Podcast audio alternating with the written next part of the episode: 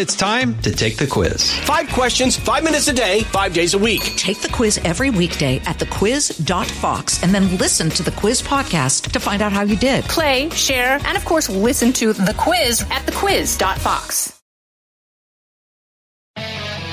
From high atop Fox News headquarters in New York City, always seeking solutions, never sowing division.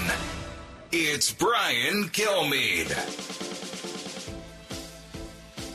Welcome to the Brian Kilmeade Show. I am your humble correspondent in Washington, Griff Jenkins. Honored to fill in. Brian Kilmeade off doing something incredibly important somewhere undisclosed in the world, in the country. Who knows? But I am fortunate to be here with you. The number 866 408 7669. Just a quick background. Uh, if you are just joining us and you're wondering why is Griff Jenkins sitting in this radio studio, I have no idea to answer the question, but I can't tell you how fortunate and blessed I am to get to do so because not only is Brian Kilmeade a great guy, a great friend, and one of the best in this business. But he and I go way back because I started my career in talk radio. It means so much to me to be sitting here right now today at this microphone because my first job in all of media was as a producer, pushing the buttons on the console in a radio station back in the early 90s when we launched the Oliver North radio show, Common Sense Radio with Ollie North. I ran that operators board for years. And then later, I would help launch Fox News Radio and the Tony Snow, God rest his soul, the Tony Snow radio show, an image of him painted on the wall here in the Tony Snow radio studio. Brian Kilmeade used to fill in for Tony when he would be off, and we really got to know one another quite well, not only in my capacity, which would later become a reporter and fill in anchor on Fox News, but to be able to sit in eh, behind the microphone. And yesterday and the day before, I was just sitting in his seat on Fox and Friends on the TV show, very special as well. But to be here behind the radio mic, where I was starting my career, where I was born to be behind a talk radio microphone in Brian Kilmeade, it's very, very special. So I hope you'll join us today. We've got great guests. It's at briankilmeadeshow.com if you want to check it out on the web or call us 866-408-7669.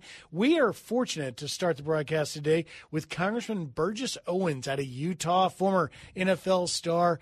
Congressman, thank you for joining us on the Brian Kilmeade show. Apologies up front. Brian's not here, but you'll have to do with second best here and and I am very excited to have you join us. Not only because I know you are have been very vocal about the border, and I've just come back from Jacumba, California, where the next phase of this border crisis is really uh, ground zero in California. But also, I've been taken by your thoughtful and, and insightful comments about what's happening on college campuses. And you know, the golden rule in this business, Burgess, is don't make it personal, don't make it about yourself. So I'm just going to throw that right out the window and tell you I have a daughter, and we find out uh, a slew of colleges we're waiting to hear from tomorrow.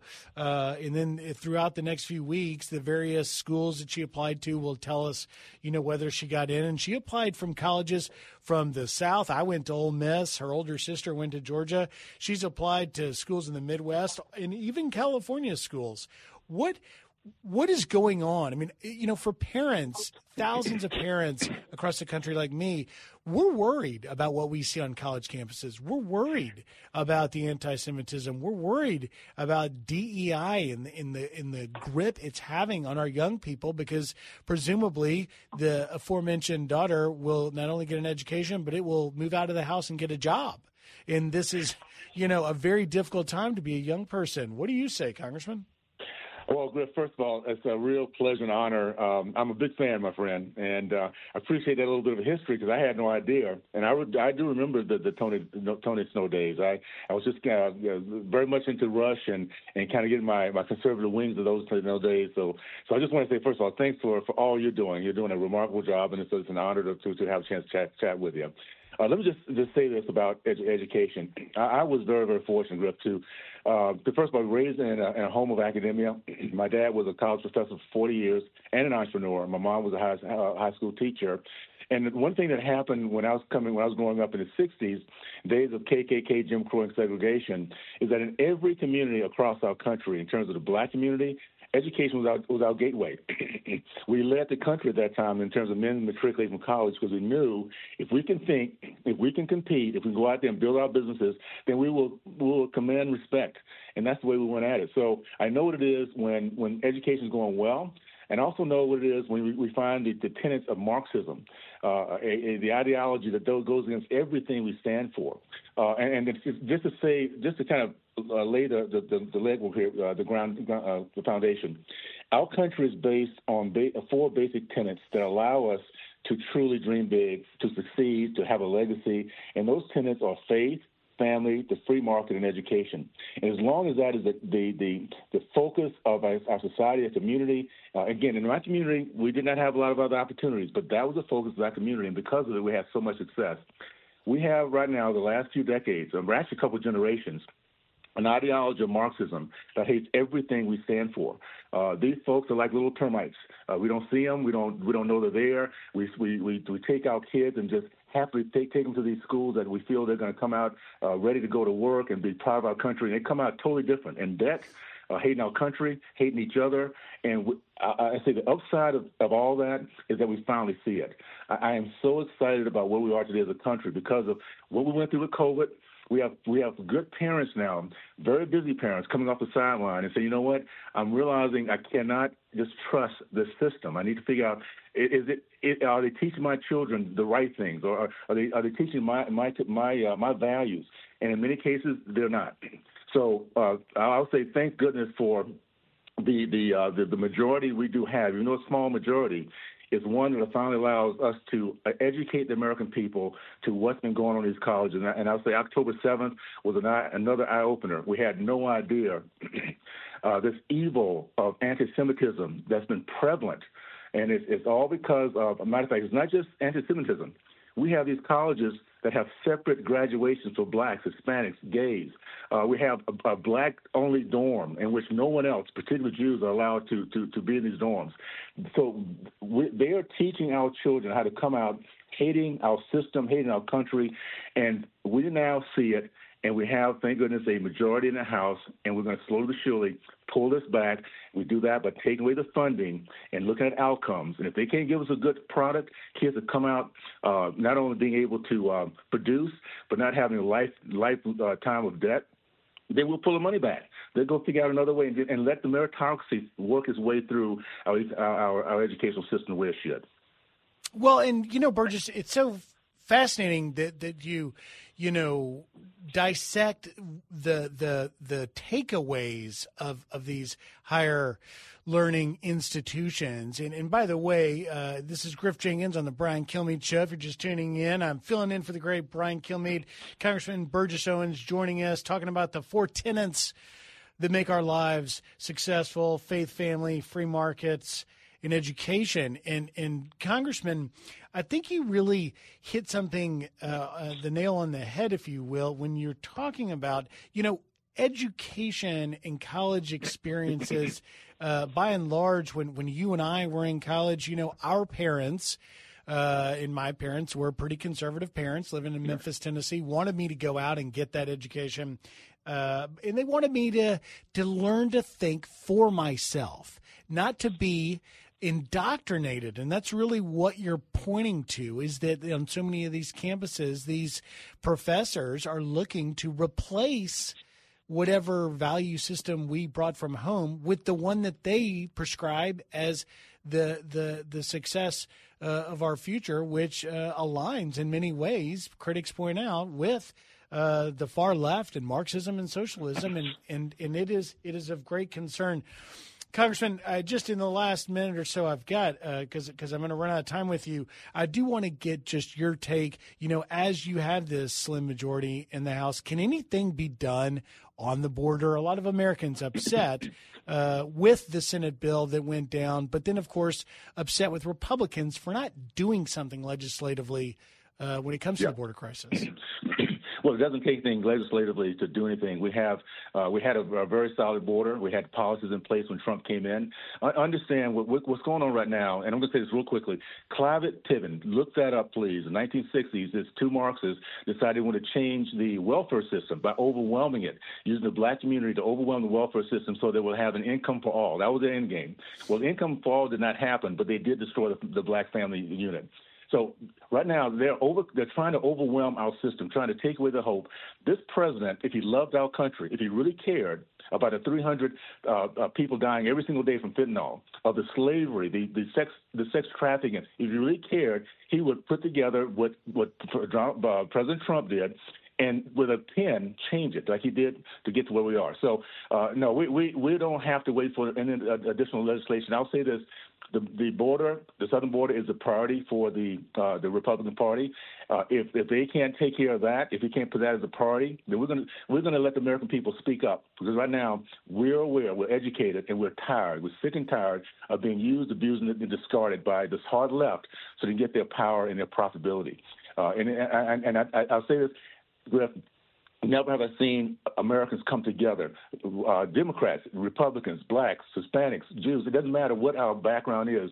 We're finally come together because we, we share the same pain and we realize what the source is. And it's a president who's clueless, who uh, does not love our country, who's used every every opportunity, every lever to hurt us when he could, and we're going to speak up in November 20, uh, November 2024 to finally get back on track and bring a president, President Trump, back who loves our country, give us a majority in, this, in, the, in the House, a great majority, and win back the Senate.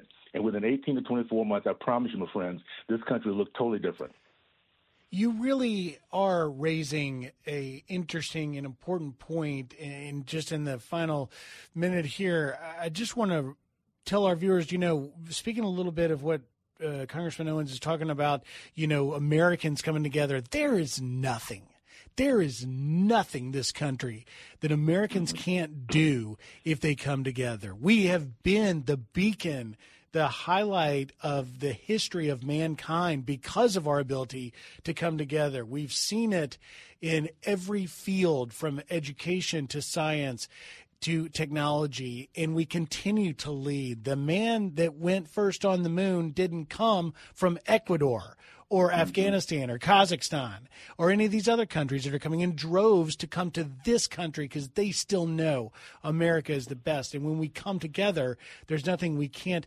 accomplish. But yet, when I was freezing my butt off, on inauguration day in January down on the mall reporting on Joe Biden's inauguration. I remember standing there shivering, listening to the words he spoke of wanting to unite the country. And now I would submit to you, Burgess, this country has never been more divided and at a dangerous precipice, a cliff yep. we're peering over for which it feels like there's no turning back. And that is a bad thing right there. Congressman, we are out of time, my friend. Thank you for taking time. Congressman Burgess Owens on real, with us real, from Utah. A it's a pleasure to a have real you. Pleasure, a real pleasure, my friend. Keep it up. Take care. All right.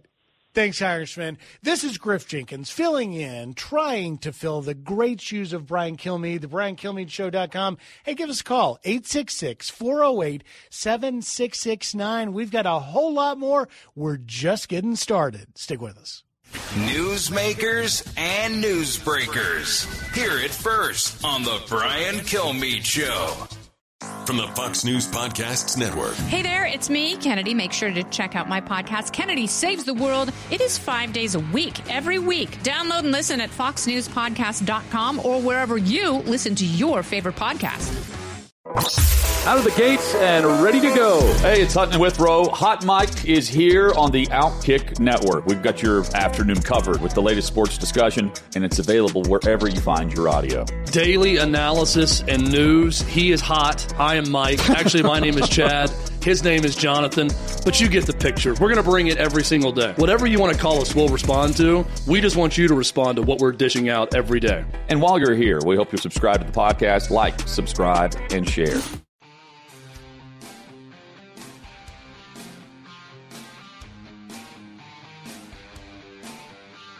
From his mouth to, to your ears, it's Brian Kilmeade. The great Brian Kilmeade out on vacation, hopefully doing something wonderful and incredible. And it would not surprise me if he was doing that every day.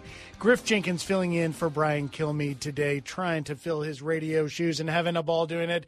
Give us a call at 866 408 7669 or go to briankilmeadeshow.com.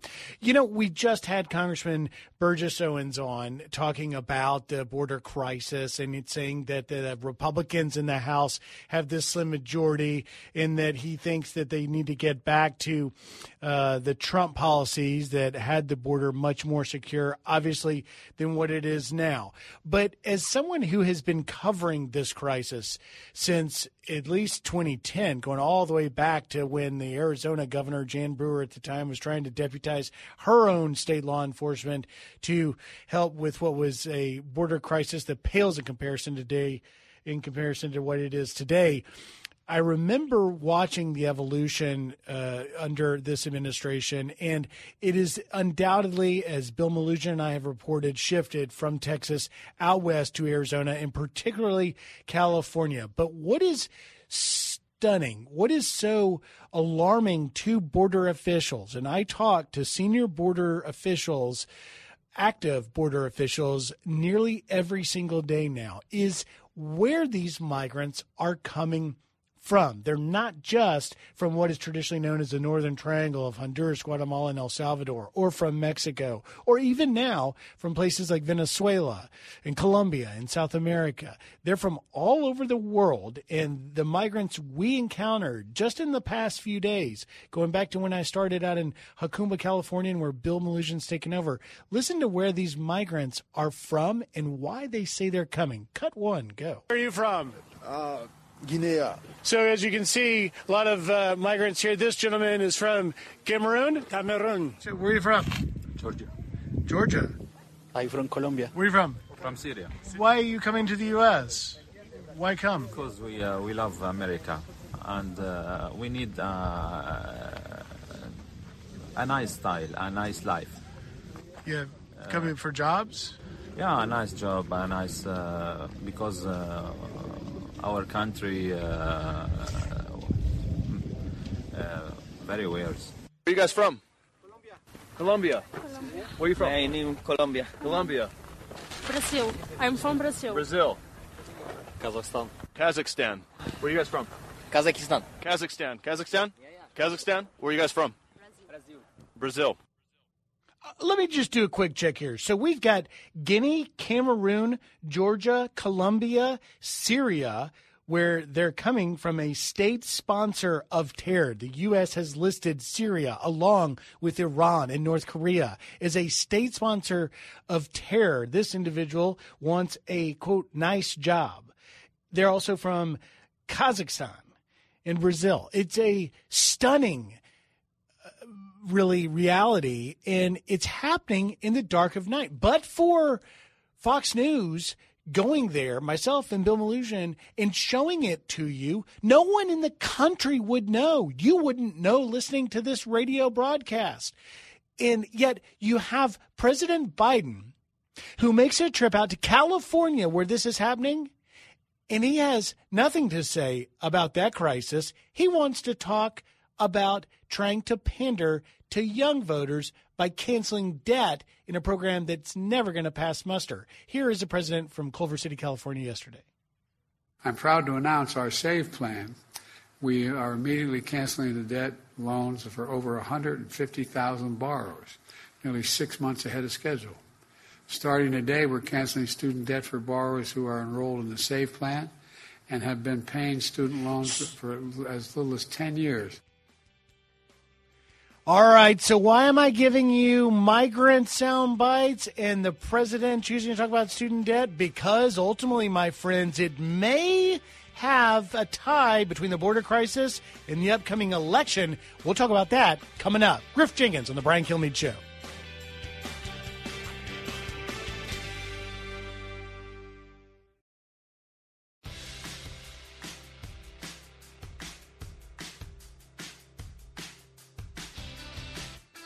A talk show that's real. This is the Brian Kilmeade Show. Correction, this is the great Brian Kilmeade show. I am Griff Jenkins, your humble correspondent in Washington, trying to fill in for my buddy Brian's big shoes and radio, and it is great to be here with you. Griff Jenkins filling in for Brian. The number is 866 408 7669. Give us a shot if you want, or go check it out on the web at briankilmeadeshow.com. So, in the last segment, if you were listening, we were I was sort of trying to connect the election, upcoming election, and the crisis at the border. And we are fortunate now to have Lora Ries, the director of Heritage Foundation's Border Security and Immigration Center. Lora, thank you for joining us. And just let me get this out of the way right away. And that is, I am a big fan of yours. I read almost everything you put out because, as you are well aware, there are reporters like myself and Bill Melugin and others that have to try and explain to the American people what's happening and process and put into context the the the various things that are happening. I've just put a note out this morning about the the chief of the border patrol released uh, or put out a tweet saying that there have been more than 6,400 migrants that have criminal histories, including murder, rape, drugs, weapons trafficking, 6,400 criminal migrants apprehended since the fiscal year began on October 1st. I said, let me do some math. And for a kid that went to Ole Miss, math isn't my strength, but I got my handy calculator out and I said, all right, let's see, 31 days October, 30 days November, 31, 145 days since the fiscal year began and you divide 6400 by 145 and you find out that 44 criminals are crossing the southern border every single day. And it strikes me lora that there must be some reason that the adults in the room in this case that's the biden administration and president joe biden would allow such a horrifying reality of a statistic to happen and let it go undeterred. And I wonder what could possibly be the motivation. I don't know. I can't ascribe a motivation, but one has to think about what could it be that there's a political angle here. And you wrote about how this crisis could possibly have an impact on the upcoming election, on congressional House seats, the presidential election. Explain. Well, Griff, thanks for having me on and, and for the kind words. And thank you also for going down to the border so often and covering this. Unfortunately, there's too many or too few journalists that are, are covering uh, the border crisis. Um, yes, but to your question regarding the, the politics around this, this goes to the U.S. Census. Uh, President Trump tried to get a citizenship question put back onto the census. And of course, the left sued, and it went all the way up to the Supreme Court, and it was tossed on a very weak uh, procedural matter. And so the net result is we don't have a citizenship question on the census, which means everybody is counted here, whether you are a U.S. citizen, a lawful permanent resident green card holder, a temporary visitor, or an illegal alien. And when everyone is counted, that those numbers are used to draw congressional districts. And so if you're a state like California with a high non-citizen, and, and in this context, this is the accurate use of non-citizen, not like the Biden administration using that term instead of illegal alien. This is everyone short of U.S. citizenship. Uh, those numbers are counted to draw congressional districts. So if you're a state like California with high migrant non citizen numbers, you're going to have more congressional districts than you should if you are only counting U.S. citizens, and it's only U.S. citizens who can vote. So only U.S. citizens should be counted. And already California has, I believe, five erroneous congressional districts, five extra districts they should not have if only U.S. citizens were counted and it's a zero sum game. So if California has extra districts, that means other states have fewer districts than they should. Uh, those numbers then also determine electoral votes for selecting the president. So California is going to get more electoral votes than it should, and other states get fewer. And therefore, that is where the Democrats focus their campaigns because it gets them more points towards winning the presidency.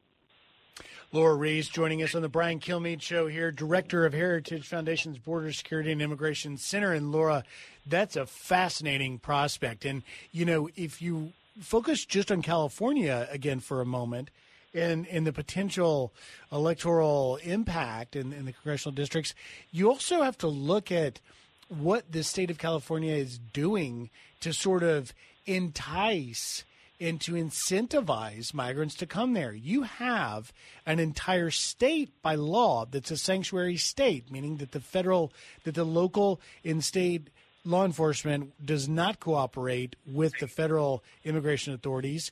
You have, as of January 1st, free health care. Every single non citizen in the state of California, as of January 1st, immediately qualified by just existing or illegally crossing the border, which is how they got there, qualify for health insurance under CalCare.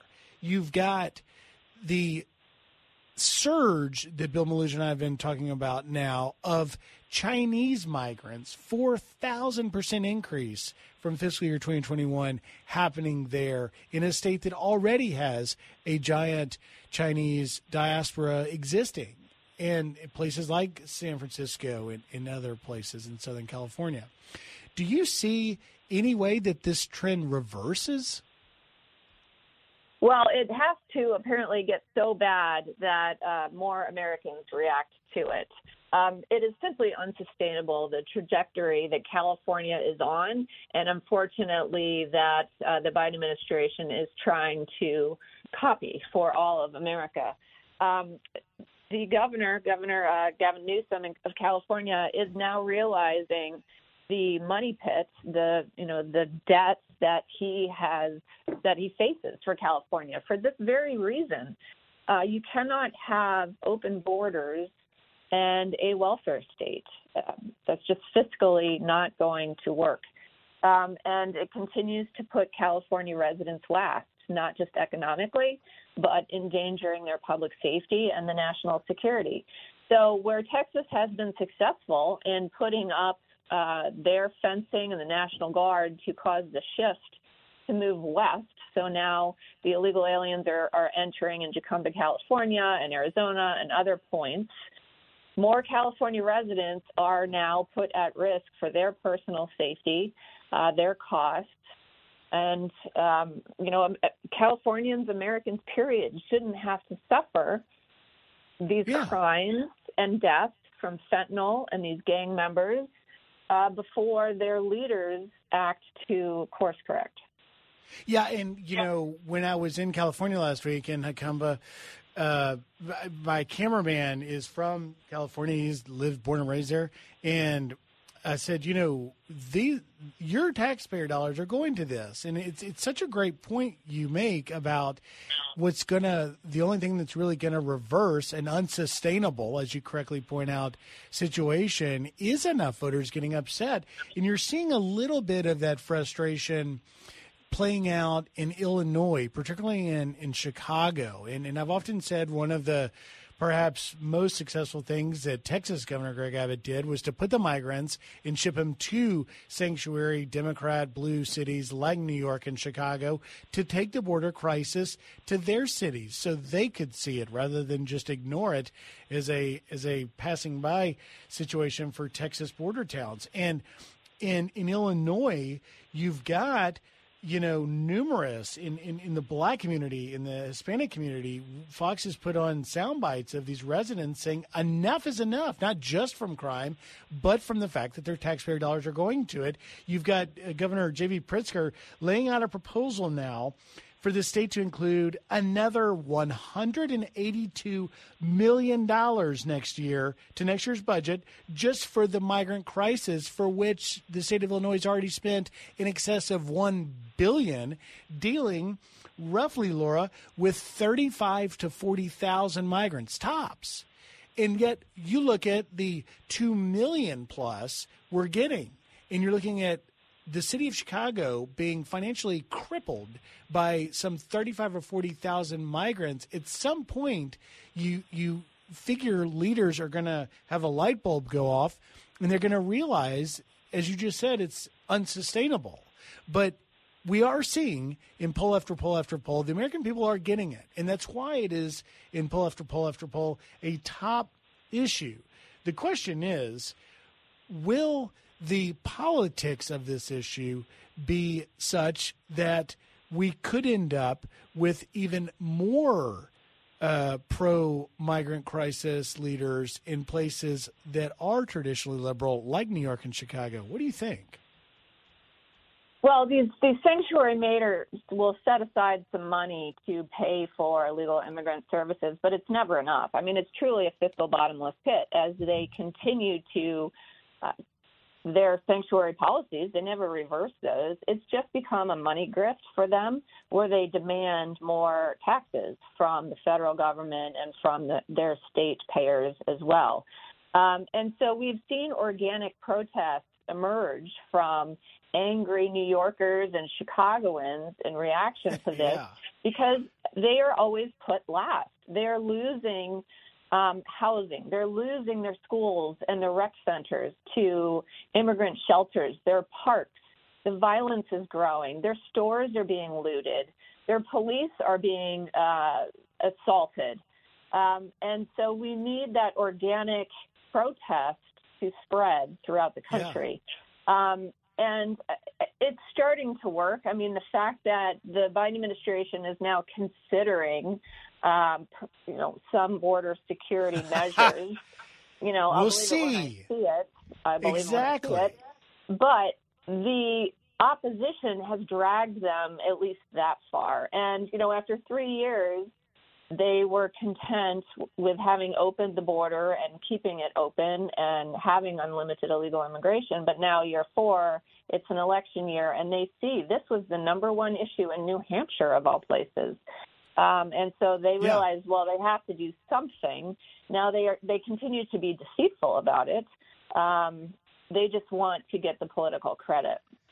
I'll believe it when I see it. That is, of course, the aforementioned and supposedly coming executive action that President Biden's going to take after undoing over 90 executive orders that President, former President Donald Trump put in order in his efforts to secure the border. Lora Ries joins us on the Brian Kilmeade Show. I'm Griff Jenkins filling in. And by the way, Lora's uh, Heritage Foundation Border Center is something that you all need to be reading. If you're not, you can follow her on Twitter at L O R A Lora underscore Ries R I E S. She knows what she's talking about. And you know, in just the 30 seconds or so I've got left, Lora, I just want to ask you: Do you think that when we wake up after the election in November and look at results, we will see truly how much we care about what we have happening on our southern border or not? Well, I truly hope so. I mean, it depends on two things turnout, but also election integrity. Um, and so all the, the policy changes or concerns in the world um, only will go so far if there is uh, not election integrity. And we saw a lot of problems on that front uh, in 2020 and, and other election years as well. So, uh, you know, in addition to we need Americans to voice their opinions and oppositions to these terrible policies, we also need Americans engaged and active on uh, election integrity, poll watching, et cetera. All right, Lora Ries, the Heritage Foundation's Border Security and Immigration Center director. She does great work. I'm Griff Jenkins on the Brian Kilmeade Show. Lora, thank you for taking time. And by the way, you know they record these things with the technological wonders we have here. So you and I are going to join Brian Kilmeade on his show after the election, and we're going to play this soundbite back, and we'll know whether or not the American people truly are getting it and willing to take it to the ballot box to try and make a difference. I would submit to you, Lora, that our nation has never had a greater national security risk in terms of illegal crossings than we are having right now. And that's not what Griff Jenkins thinks. That's the comment that is most consistently given to me by the leaders who are in charge of the southern border. Lora Ries, thank you for taking time.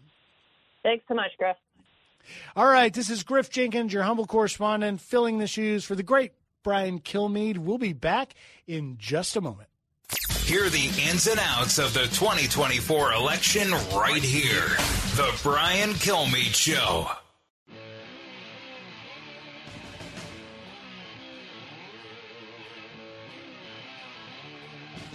A radio show like no other. It's Brian Kilmeade. This is Griff Jenkins, your humble correspondent in Washington, filling in for the great Brian Kilmeade. And you got to love that bumper music. As I mentioned at the top of the show, I started in talk radio. My heart and my soul will always belong in talk radio. And that, by the way, is the great Eric Albine, our our uh, producer up there, playing the great bumper music. It just fires you up. Sometimes in talk radio, we learned this from Rush Limbaugh, going back when he really started this movement that has grown into what it is in this country now. God rest his soul. It's almost three years to the day that Rush died in, in mid February.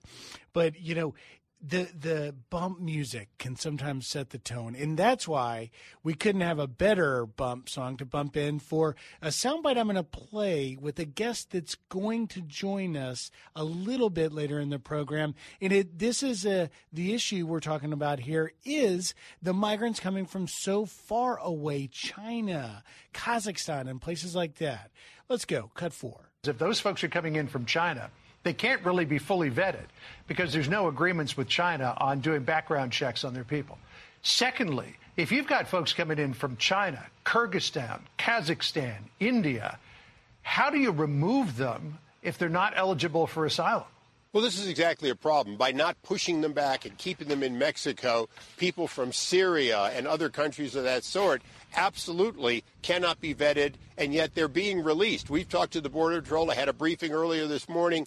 Uh, the Border Patrol is releasing these people even if they're not asking based on credible fear. So one of the things that's that's really killing us is when people say they're just coming in for a job uh, illegally, they're still being let loose, and they won't be given a date anywhere close to 10 years from now. So realistically, what they have is a 10-year get out of out of visa free. That was Congressman Darrell Issa talking to my colleague and friend John Roberts, the one and only anchor of uh, America in the afternoon. Listen, I want you to know that this is a major issue of national security. We're going to talk not to Darrell Issa, but to John Roberts coming up a little bit later in this show. And I mentioned the bumper music because he is, after all, a musician and a DJ. So we're going to work on our bum music to really tee him up. And we're going to dive right in to what is a pressing issue in this nation right now. And that is the crisis at our southern border. I'm Griff Jenkins, filling in for the great Brian Kilmeade. We'll be back. Don't go anywhere.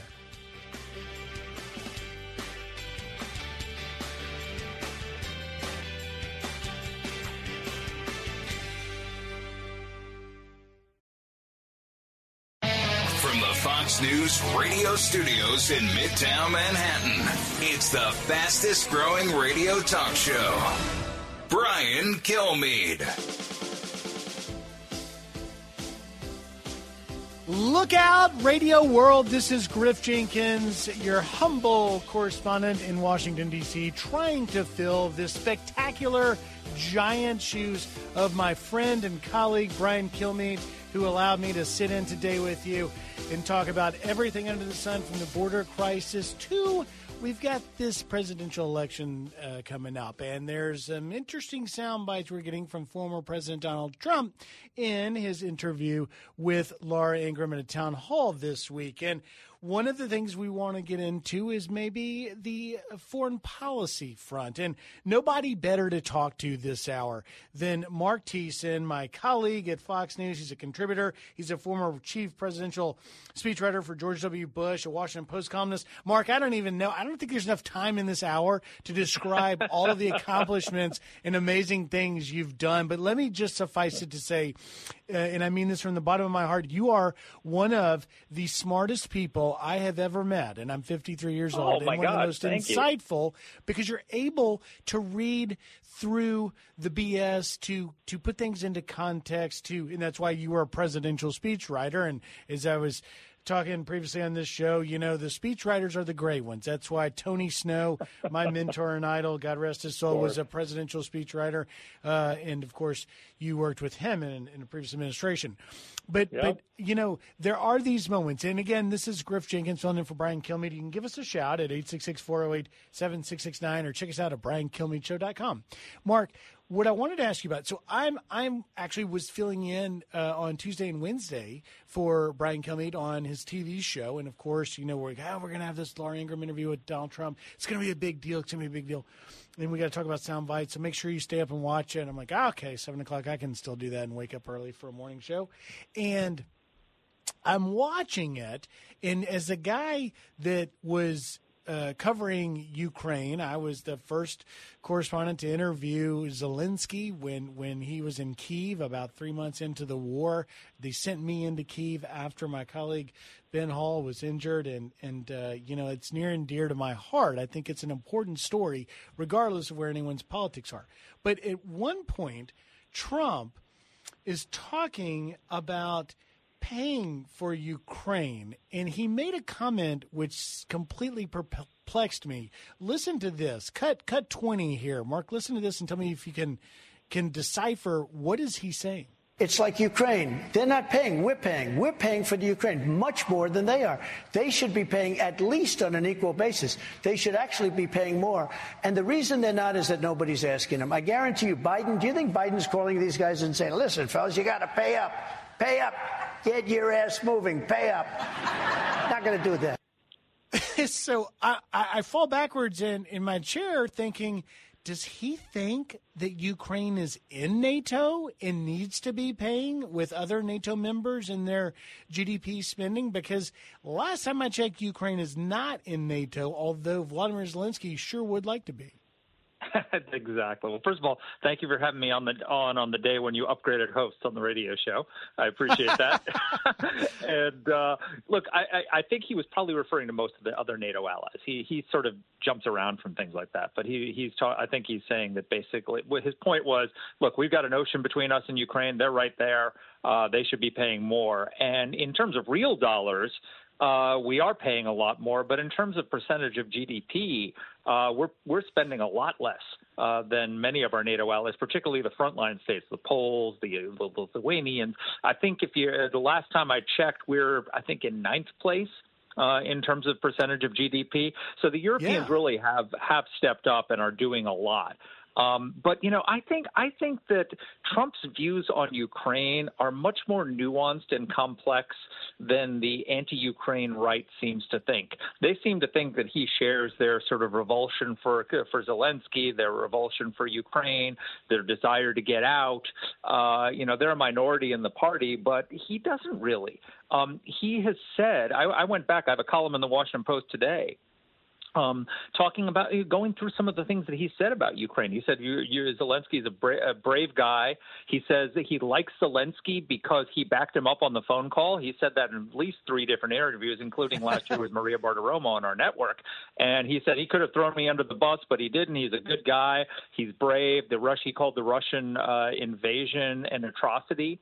Um, and he what he said is, I'm going to get get this thing stopped. I'm going to put a stop to it, and I'm going to be negotiating a deal in 24 hours. That's triple typical Trumpian bluster that he could do it in 24 hours.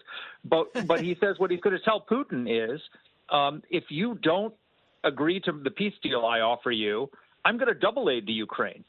He said that on uh, on, on uh, to Maria Bartiromo on our network, um, and a lot of people overlook that. He he he's his message to Putin is, you better stop and stand down and agree to peace, or I'm going to help Ukraine win this thing. Um, and that that's very much more Trumpian than you know the J.D. Vances of the world uh, who who just want to abandon Ukraine. But if you want to help Trump negotiate a deal, right? So Trump says he's going to negotiate peace. If Republicans want to help him do that, they should be passing aid to Ukraine right now because Trump can't. If if Putin is if we don't give the weapons to Ukraine, then Zelensky, uh, then Zelensky's not going to be able to push back on, on the Russians anymore. The Russians are going to start pushing towards Kiev again. They could get to the to the borders of NATO, and then if if Putin is winning, he's not going to have Trump's not going to have any leverage. He's not going to have this any leverage is... to negotiate a deal. Uh, so if you want Trump to have a huge success in his first year in office by by bringing an end to this war, you've got to help the Ukrainians create conditions on the battlefield this year that allow him to do that. And I think that's something that's lost in a lot of the uh, the Republicans in Congress right now. It's such a great point. This is why you are one of the smartest people I know. And it's Marc Thank you. Thiessen joining us on the Brian Kilmeade Show. Griff Jenkins trying to pinch hit for my great friend Brian here. And, and Marc Thiessen has a great piece today in the Washington Post. And you write in this post uh, today in your piece, you say, to be quote to be clear i'd like to see the united states do everything in its power to help the people of ukraine it doesn't matter who gets credit but house republicans might consider the narrative trump will have if he successfully negotiates a peace deal and as you pointed out rightfully so President Donald Trump has given aid militarily to Ukraine in the past. 2017, you got millions of dollars in Javelin missiles. And, and you know, it really is uh, an exercise in, in what, you know, for those of us with teenage children and others, an exercise in, in sort of, you know, not flying off the handle in some restraint. And the House Republicans really are pushing even the Trump narrative, and now that you've laid it out pretty clearly, in this far right anti Ukraine position, which is not only uh, uh, untenable and, and would put the, the, the Western free world at risk, but it's also just bad politics. Because No, a in, in the game of politics, you don't start taking uh, voluntarily options off of your own table. No, that's exactly right. And look, uh, Trump is. Uh, I, I interviewed him in the Oval Office right before the ele- the 2020 election, and one of the things that he told me was uh, that he uh, that he was tougher on Russia than any president in in in our time. First of all, no, he he he rightly points out that he's the only president in the 21st century that Putin didn't invade another country on his watch. You know, I mean, uh, at the end of the Bush administration, he he inv- invaded Georgia. Uh, uh, under Obama's watch, he invaded Ukraine uh, uh, the first time, and now he on Biden's watch, he's invaded Ukraine again. He didn't invade anybody when Trump was president. Trump and Trump, what the part of the reasons are is that Trump was incredibly tough on him. He, if, if Trump told me that he gave the order for U.S. military forces to kill hundreds of Russian Wagner fighters in Syria in 2018. He launched a cyber attack on the Internet Research Agency, which is the troll farm in St. Petersburg that was interfering in the 2016 election. Um, he, he and as you said, he gave lethal aid to Ukrainians. He said, "I gave them tank, uh, anti-tank busters. Obama sent them, you know, uh, blankets." Um, and those, and by the way, those weapons, if you remember, before the start of the war in in in, uh, in 2021, it was the Biden administration that was cutting off the aid to military aid to Ukraine that Trump had offered. And they were they were holding back because they didn't want they want, didn't want to provoke Putin, and it was the weapons that Trump had given them, these javelins that you that they used to stop the assault on Kiev. You know, It's a- it- it is- so so Trump actually helped save Kiev uh, with it, with the weapons that he gave them. He did. And, you know, what, if you look, as you mentioned uh, at the top of this segment, you know, the NATO members that are spending more than the U.S., the U.S. is at 3.49%. Look at the top one. The top one's Poland at 3.9%. They're not doing it because they want to, because they know ultimately if the U.S. is weak, the last best hope they've got is that NATO membership. And they are, in fact, all of the countries that border Russia are spending as much as they can, or they're trying desperately to get into NATO for this very reason. And I think, you know, you're very right. And that is that if the Republicans don't give Ukraine weapons, ultimately, even though Biden's weakness brought the invasion on, Republicans are going to own, as you point out in your piece, will own Ukraine's collapse, military collapse, and they would leave Trump with the weak hand. And you know, in Bret Baier's great interview, exclusive, you can watch it tonight Yep. on Special Report, uh, Zelensky was pretty clear about what happens if the help doesn't come now. Listen here, cut 30, go. We have to be more quick. That means to lose all the bureaucracy what we have. Otherwise, we will not have any chance. To, so, to be smart technology, more technologically, and of course, quick. It's not money, it's people, people's lives. People's lives. Marc, what are your thoughts? No, that's exactly right. And I just want I just want for your listeners to to know understand what Trump has said. So this is what he said uh, to Maria Bartiromo last July. He said, "quote I would tell Putin if you don't make a deal, we're going to give the Ukrainians a lot. We're going to give them more than they ever got if we have to." That's Donald Trump's position on Ukraine. He he is not talking about. He does not want Putin to win in Ukraine. Uh, and and he is he what he wants is for people to stop dying. He thinks that he he believes correctly that the war would never happen if he if he had won the won the 2020 election if he had served a second term. I think he's right. Um, but the, the the the problem is is that even if he's reelected, he's only going to be president for four years.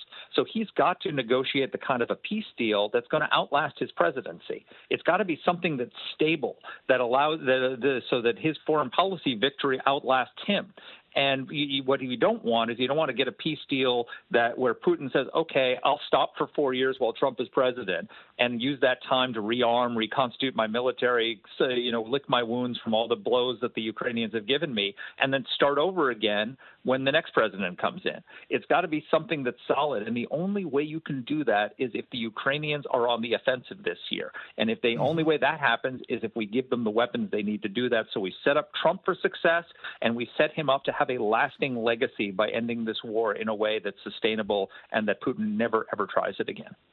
Words of wisdom there. His name is Marc Thiessen. His article right now up on WashingtonPost.com is if Republicans want to help Trump, they should pass Ukraine aid. I'm Griff Jenkins filling in for Brian Kilmeade. Marc, thank you for coming on. Such great insight. And I would encourage all of our listeners to go and read your article at Washington Post right now to get some insight, particularly if they're feeling upset about seeing aid going to Ukraine. This really helps give some perspective there.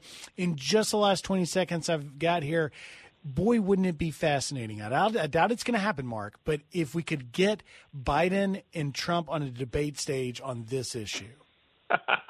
I don't think that Joe Biden is going to go on a debate stage with Donald Trump. I don't think he can handle it. Probably not. Marc Thiessen, thanks for joining us today. Great as always, my friend. I'll see you in the halls here at Fox News. Meanwhile, I'm Griff Jenkins trying to fill those great big shoes of the great Brian Kilmeade show. We'll be right back. Both sides, all opinions. It's Brian Kilmeade.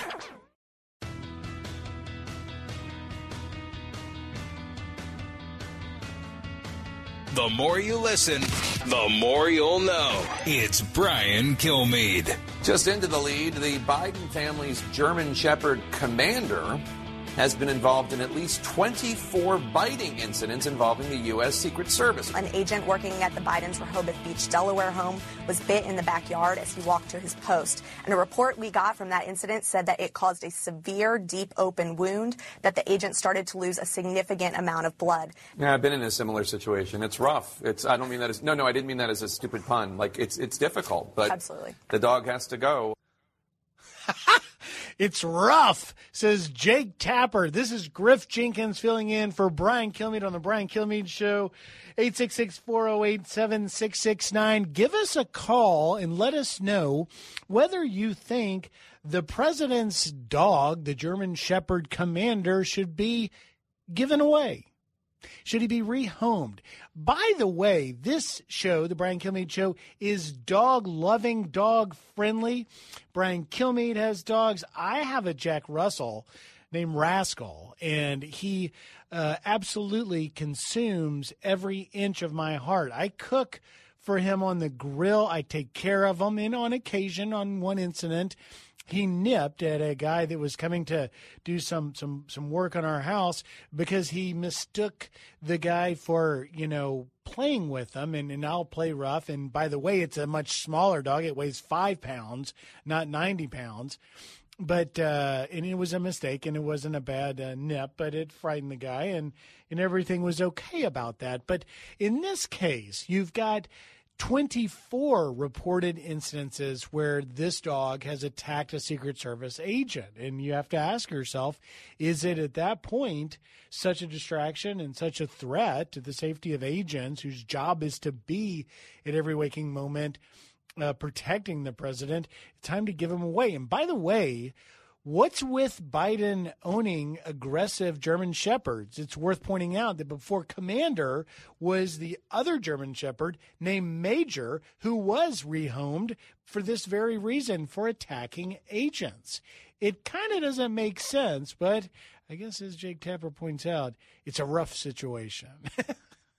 uh, give us a call, 866 408 7669. I mean, it's a serious problem if you have an aggressive dog, you have to deal with it. I, I, when I was growing up, my older sister, she's 10 years older than I am, had a uh, bull terrier named Winky. And Winky not only ate and mauled a gerbil because I was only like a, a, a teenage 10 year old kid at the time. I was mortified, but Winky bit multiple people, and ultimately, my sister had to give Winky the bull terrier away. We later saw it on. Uh, some magazine, local Memphis, Tennessee type magazine, sitting with a bunch of children on a cover. So it turned out maybe maybe Commander's days are brighter ahead, away from Joe Biden in the White House. I don't know. Give us a call. Let us know what you think. The number 866-408-7669. What to do with Commander, the aggressive White House German Shepherd? Should he be rehomed or should you just let him run the White House?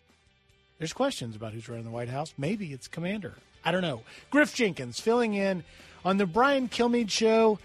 Give us a call, drop us a note, let us know what's going on. We'll be right back with a whole lot more.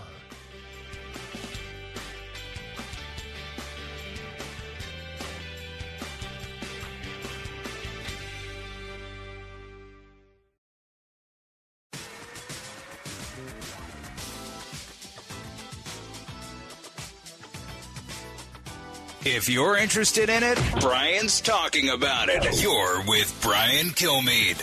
As someone who spends a fair amount of time in the Oval Office with the president, did you ever have a troubling encounter with Commander? No, not at all. So he never nipped you? No. Were you ever wary of being No. around him because I've- of the biting incidents that you had heard about? Absolutely not. And I've seen Commander many times. I was never worried, and I've never been bit by Commander. Have any of your have any of the members of your staff? Uh, what I can say, I don't have numbers of uh, of of uh, of you know exact numbers of of uh, any incidents uh, with Commander.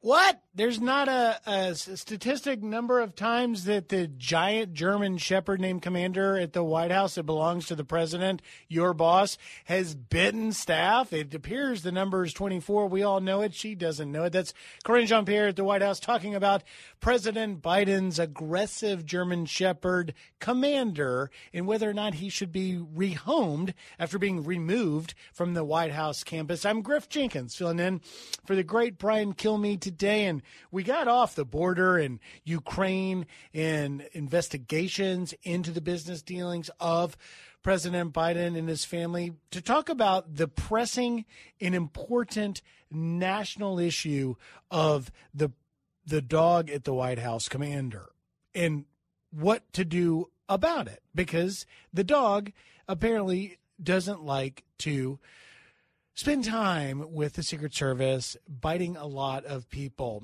And I want to get back to your calls at 866 408 7669. But quickly, let me just digress and, and shift here, pivot, if you will, to the dogs that I most encounter are dogs on the border that pursue the migrants that are running through the bush trying to evade apprehension because they don't want to be caught. And it is but for those canines that stop millions of dollars and thousands of pounds of deadly narcotics like fentanyl, methamphetamine, cocaine, and of course capture the criminal migrants that are crossing our borders with the Border Patrol. And there's nobody better to talk to about what's happening in our border than my colleague and my great friend, one of the most uh, talented reporters I've ever met, Bill Melugin, who covers the border with me. He's out in Jacumba right now, where I was last week. He's there now joining us. Bill, I know the signal's rough there. I witnessed that firsthand, but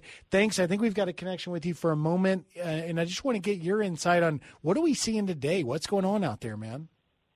Hey, Griff. Yeah, thanks for having me, man. As you know well, we just came out of that Jewel Valley Road area um, to get some better cell service to talk to you. But uh, it's an area where we saw uh, people from all over the planet arriving illegally, just like you saw last week. Uh, we talked to uh, some guys from China and Georgia yesterday, and the big question we have is like, how are they getting here, right? Because you and I always get questions. Why aren't these people's clothes dirty? How how are they getting here from halfway around the world?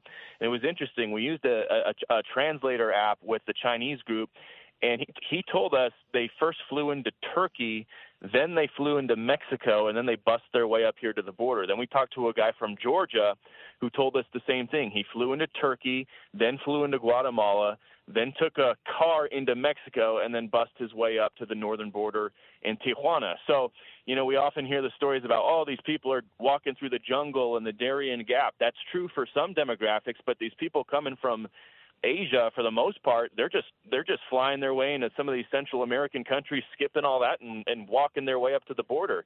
And uh, you you talked to a few guys from Syria last week. I'd be curious how how they got here. Yeah, they're flying in, and it's such a great point, such an important point that you're pointing out, Bill, is that, you know, these migrants, and, and I interviewed a few of them as well, a guy from uh, Ecuador that said he flew uh, from Ecuador ultimately into Cancun, Cancun to Mexico City, Mexico City into Tijuana, then paid, according to him, $1,000 to be taken by the cartel to Jacumba, an hour east of, of Tijuana, to cross into Jacumba there. And you really have to wonder if these migrants that are illegally crossing have what is undoubtedly thousands of dollars to make this trip, but then turn around and tell you and I, Bill, that they're coming from oppression and they're coming because they don't have a job and they're living in poverty in their countries. Why aren't they using that money to try and better their situation in their home countries? That's a fantastic question, and I'll point out something funny that happened yesterday. While we were using Google Translate to talk to the Chinese guy who was telling us he wants a job here, um, my producer looked down and noticed he was wearing Louis Vuitton shoes, and they were not knockoffs; they were real ones. As you know, they the Chinese are considered like exotics by the cartel, and they've got to pay tens of thousands of dollars to cross in this area, and the cartels love moving them here because they're they're making bank with all these Chinese nationals coming. You you and I just got that CBP data which shows uh, more Chinese nationals have crossed the border illegally in the San Diego sector than Mexican nationals since October 1st. That is an insane stat. Think about that. Chinese from all around the world crossing the border more here than Mexican nationals, and the cartels love it because they have to spend tens of thousands of dollars to get the green light to cross here. So, yeah, it's a great point. You know, a lot of these people will ultimately uh, claim asylum because they know that's their ticket into the U.S., but they're telling you and I on camera, no, no, no, we're here for work. We want a job. Uh, and then when you typically when you ask them, well, how much did you pay to get here? They go, oh no, no, no, we we didn't pay anything. You and I both know that's not true. Nobody crosses here without paying. You are listening to Bill Melugin out there in Jacumba, California on the Brian Kilmeade Show. I'm Griff Jenkins, and I'm a little biased here, Bill, because you and I have been covering this border crisis, which we didn't choose to cover, but for it grew into what it is now. And, you know, I, I often uh, have members of Congress viewers, others that come up and say, hey, if it weren't for you and Bill showing this, would anybody actually know that it's going on? And, you know, the answer, uh, to be fair, is is probably not. And and you know, I often trace back that when we first started using the drone, I was using it in in McAllen, but then we got to the Haitian crisis in Del Rio that you put up and you got it up there and they tried to take our drone down and you got in a helicopter with Texas DPS and showed them. I think that really opened their eyes. And now here we are with really countries from all over the world, many of them dangerous countries, showing up in California. And it's just you and I, friend, showing this and trying to sound the alarm. Ah, We, I think we just lost him. Now that, by the way, and thank you if you're out there listening, Bill Melugin for calling in. That is the realities of what it is to cover stories like this. It is so remote out there in Jacumba, California. There's no signal. It's difficult. It's hard to get there. We have to drive an hour every morning at two, three in the morning to get in position to start reporting out there.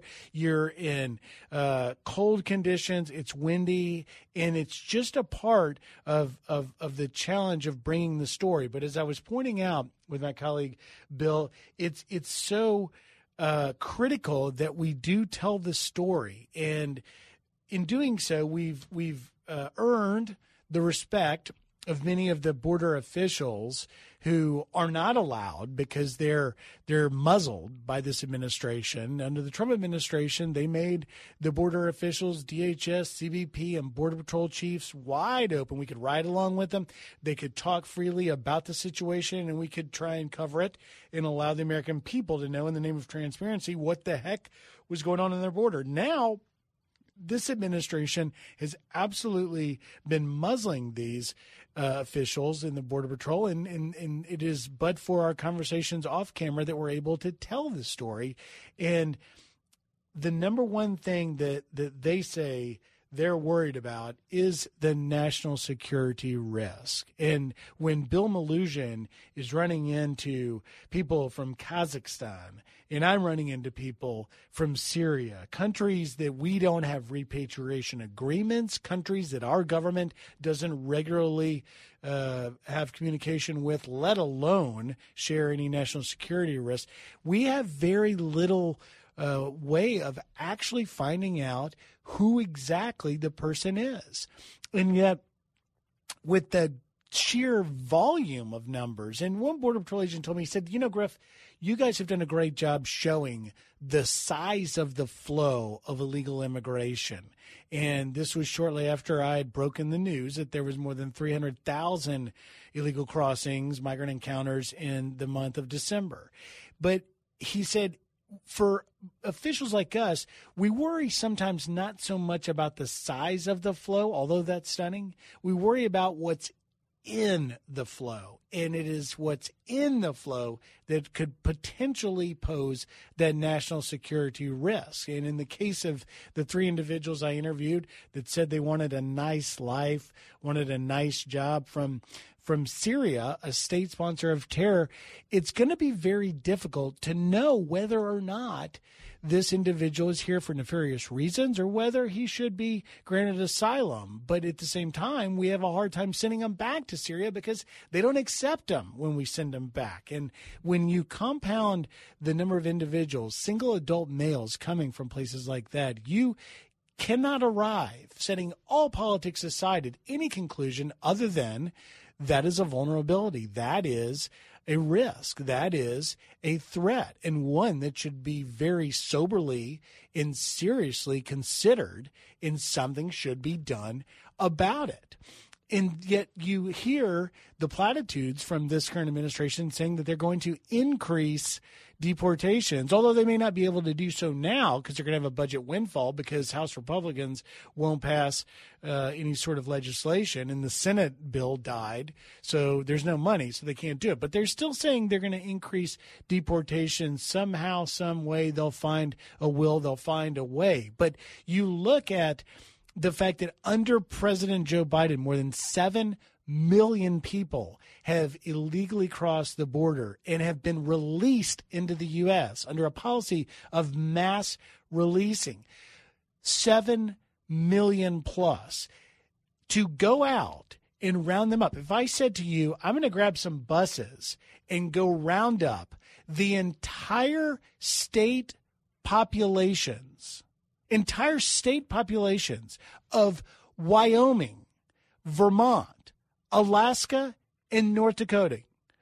D- Dakota, Wyoming, Vermont, Alaska, and North Dakota. The total state population combined of those four states is less than the number that have been released into the U.S. with a notice to appear with a court date years down the road that the migrant may or may not choose to even bother to show. It might even lose the notice to appear because the date is so far in the future. More people have been released than the populations of those four states. You're going to round them up, pop them on a bus, and pop them on a plane. There aren't enough buses and planes in the country to do that, let alone owned by the government.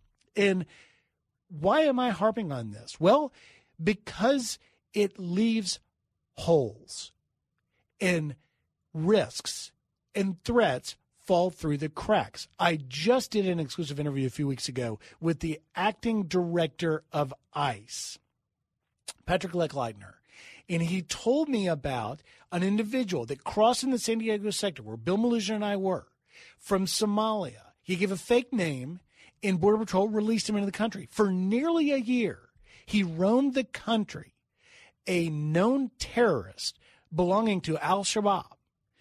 And it wasn't until in Minnesota he gave his real name to qualify for government benefits that was recently afforded to non citizens that they were able to run a cross match that just happened to pop up. And he was a confirmed Al Shabaab known terrorist from Somalia. And within 48 hours, hats off, kudos to ICE. Within 48 hours, they were able to go out and apprehend that individual. But when you put the dots together, and you look at the risk and you look at the numbers and you look at the way things fall through the cracks, you have to put yourself in the shoes of senior border officials and think, how does that guy or gal sleep at night? Knowing how bad the situation is, what little is being done, and what great vulnerability and threat it ultimately poses. And you realize how they get to that conclusion. It feels like we're not worried about if, we're more worried about when. Griff Jenkins filling in on the Brian Kilmeade Show, 866 408 7669. Give us a call. We'll talk about the border. We'll talk about the Ukraine situation. We'll talk about the investigation of the Biden family. We'll even talk about the president's aggressive dog commander. We'll be right back. Coming to you on a need to know basis because, man, do you need to know. It's Brian Kilmeade.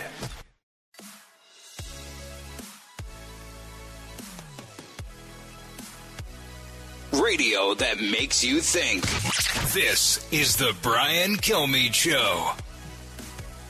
It makes you think, unless you're a dog named Commander, a German Shepherd of the White House, it might just make you go out and bite a Secret Service agent because that's clearly what's happening there. This is Griff Jenkins filling in for the great Brian Kilmeade and we are talking about everything under the sun in this show. Here's a bad pun like Jake Tapper.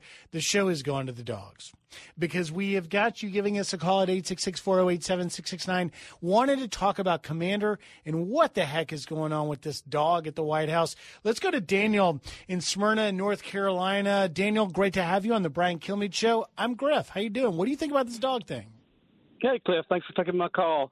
Well, first of all, I'm 68 years old. I have been around dogs since I was six months. My son's first word was our dog's name, so I love dogs.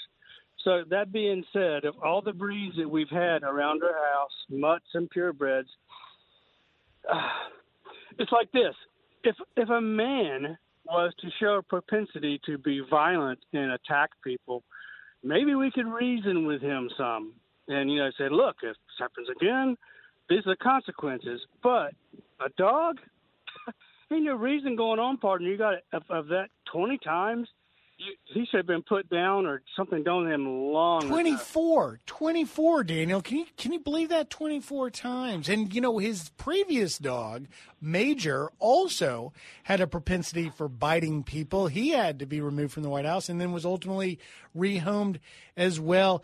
Daniel from North Carolina, have a great Thursday, my friend. Thanks for listening to the Brian Kilmeade show and calling in. That's a great point. It's just common sense. If the dog's got a propensity towards violence, you got to deal with it. It's not like a human you could reason with him. I want to just before I run out of time get one more call in there. Yvonne in Dayton, Ohio. Yvonne, you got thoughts about the dog situation at the White House? Calling from Dayton, by the way, a great home of aviation. Back when I was at Fox, uh, first came to Fox doing the war stories with Oliver North documentary on military history. We spent a lot of time at, at Wright Patterson Air Force Base, where that great aviation museum is.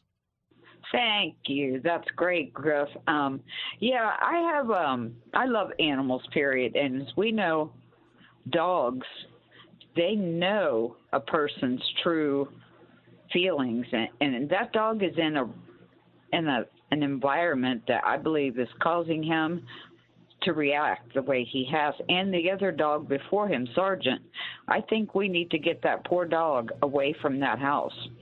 Yeah, raise a good point, Yvonne. We're out of time. Thank you for calling in. It's a great point, though. Why are all of the dogs the president have at the White House causing these incidences of violent behavior? Who knows? We'll look into it further. I'm Griff Jenkins, filling in for the great Brian Kilmeade Show.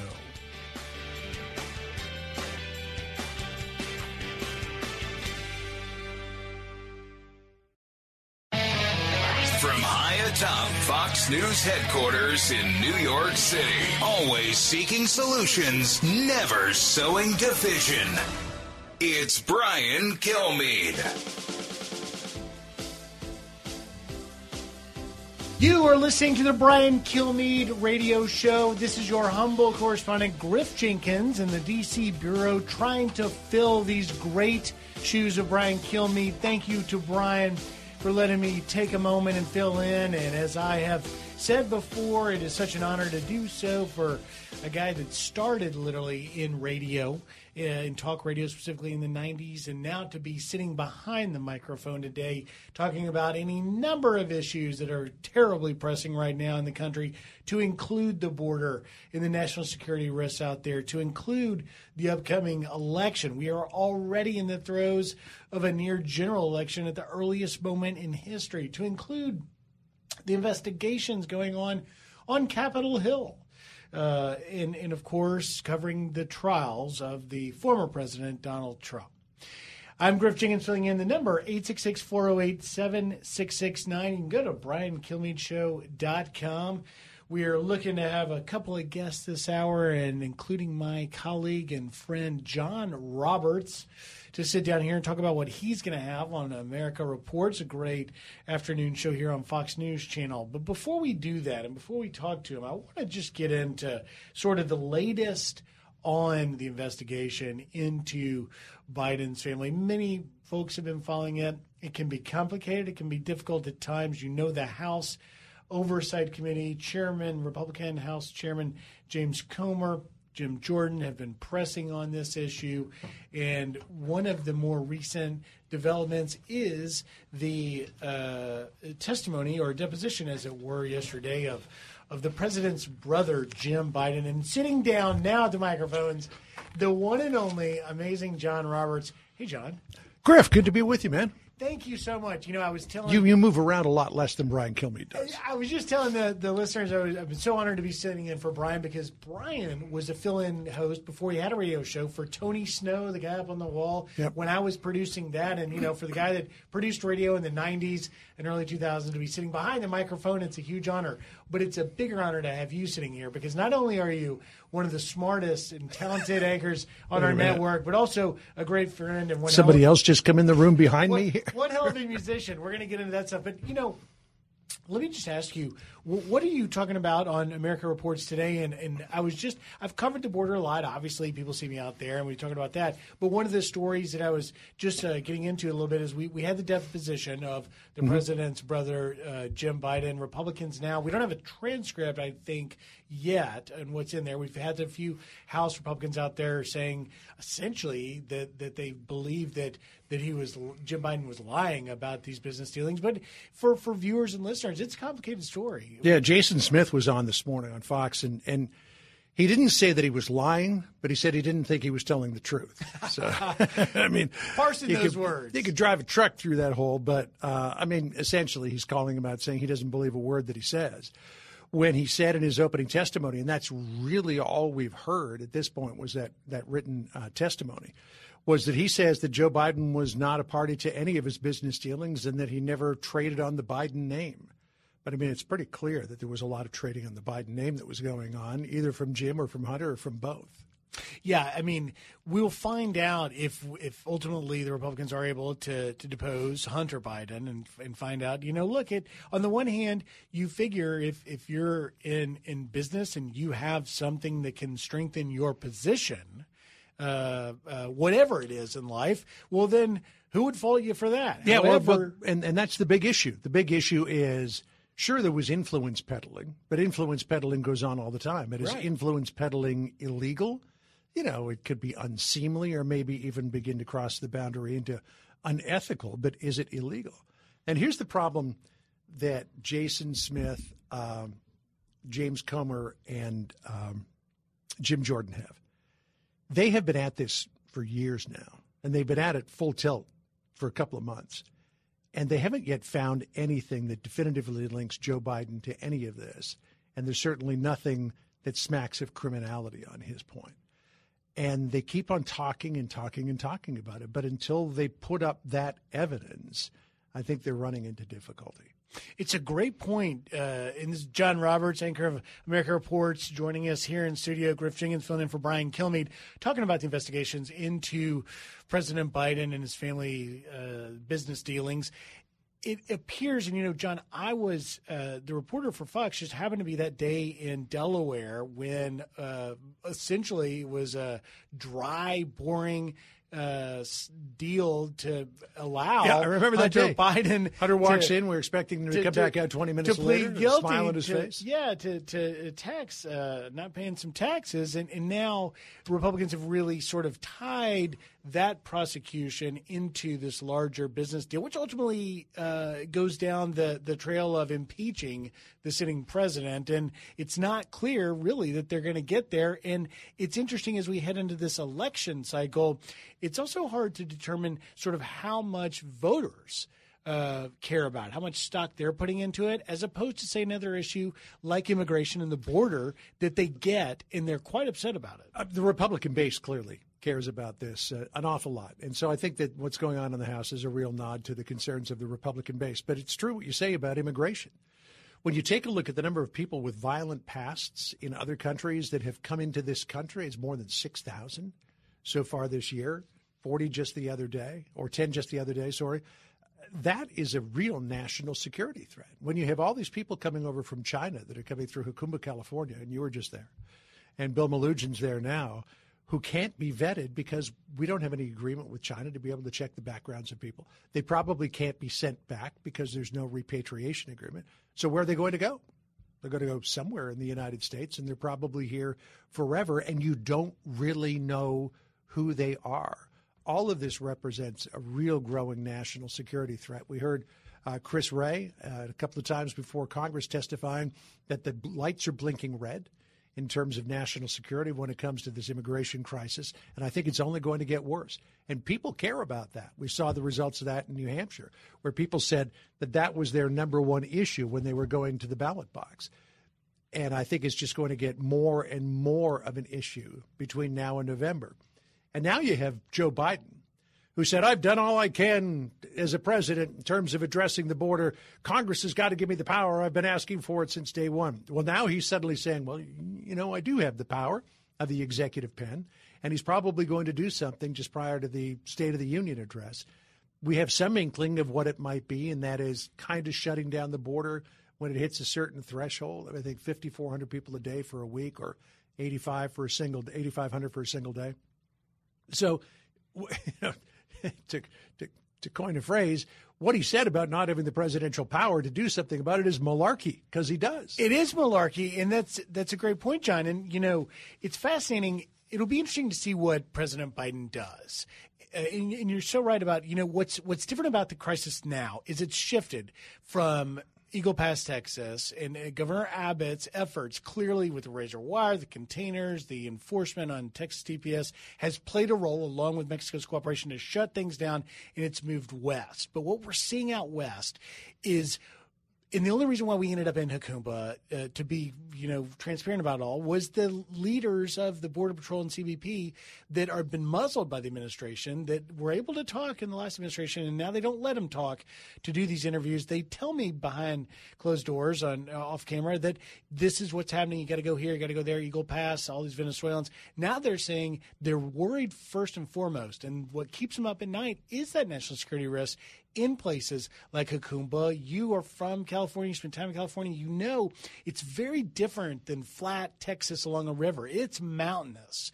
And even if you had funding in a will on this administration's part to build the wall, you can't build the wall at elevation 4,000 with rocks and everything else out there. And so it's a different challenge and it's one where now we're seeing, as Bill Melugin has been showing, and I was showing last week, these migrants flying from China, from Kazakhstan, from Syria, from all over the world, literally into Tijuana's airport. Mm-hmm. Cartels are driving them out to these remote locations, and they're coming across. And they they can't. Many of them can't be sent back. The three Syrians I interviewed, guy says How are you gonna send them back? nice life. You can't send them back. There's No. no, repatriation, and and it's a big problem. And, and, and I'll I'll say one more thing about it.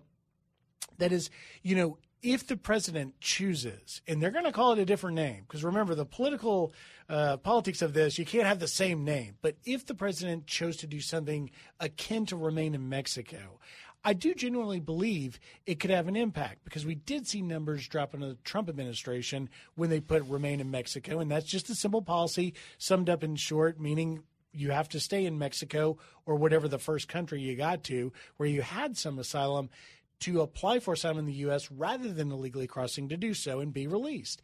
And the best sign that I can offer of, of, of why that might work again is I collected, John, and I'll show you uh, here at some point off air, uh, uh, several, half a dozen or more of the Mexican temporary visa cards of all Chinese individuals. Now, they're their real names. They gave their real names likely to the Mexican government because Mexico requires still, which started under the Trump administration, continues today, requires migrants to get a six month temporary visa or however long they're given to remain legally in that country. But it's interesting how easily they give those out, they, isn't it? eh, They give them out like, Like candy. candy, yeah. But but the migrants, particularly the Chinese, are ditching them as soon as they cross the border because they don't want proof that they do have safe haven in Mexico where they could wait for their claim to pay, play out. It, when you take a look at the Remain in Mexico policy, it, it fell under enormous criticism from, from the left because it was creating almost refugee camps, as you know, because you were there across the just across the border in, in Mexico. But it had a profound effect on limiting the number of people who were coming into this country. December of 2020, which was the third month of fiscal year 2021, 71,000 people crossed the border this past December, it was 305,000 people who crossed the border. So clearly, it was having an effect. But the left and immigration advocates will do anything that they can to demonize any policy that just doesn't allow people to come across the border in droves the way they are now. But when you take a look at the fact that more than 7,200,000 people have come across the border during the Biden administration, do you think that they all have innocent intent? No. Or are there a few bad apples in there? That's such a good I. I think what we've seen in New York City would indicate, and, and, and the problem that they're having with this gang, Tren de Aragua, from Venezuela, is that there's a lot of bad apples who were in there. Now, overwhelmingly, I believe that the people who come across the border have good intent. They're looking for a better life, they want to work, or they want to take advantage of the social system, whatever, but they're not out for criminal intent. But I think there is a certain percentage, and it's and when you have that many people coming across, the numbers are fairly large. Of people who have nefarious intent. You bet. And you can look every day, John, at Twitter and social media, and CBP puts out these things saying, if you don't have a legal basis to remain in the U.S., you will be removed.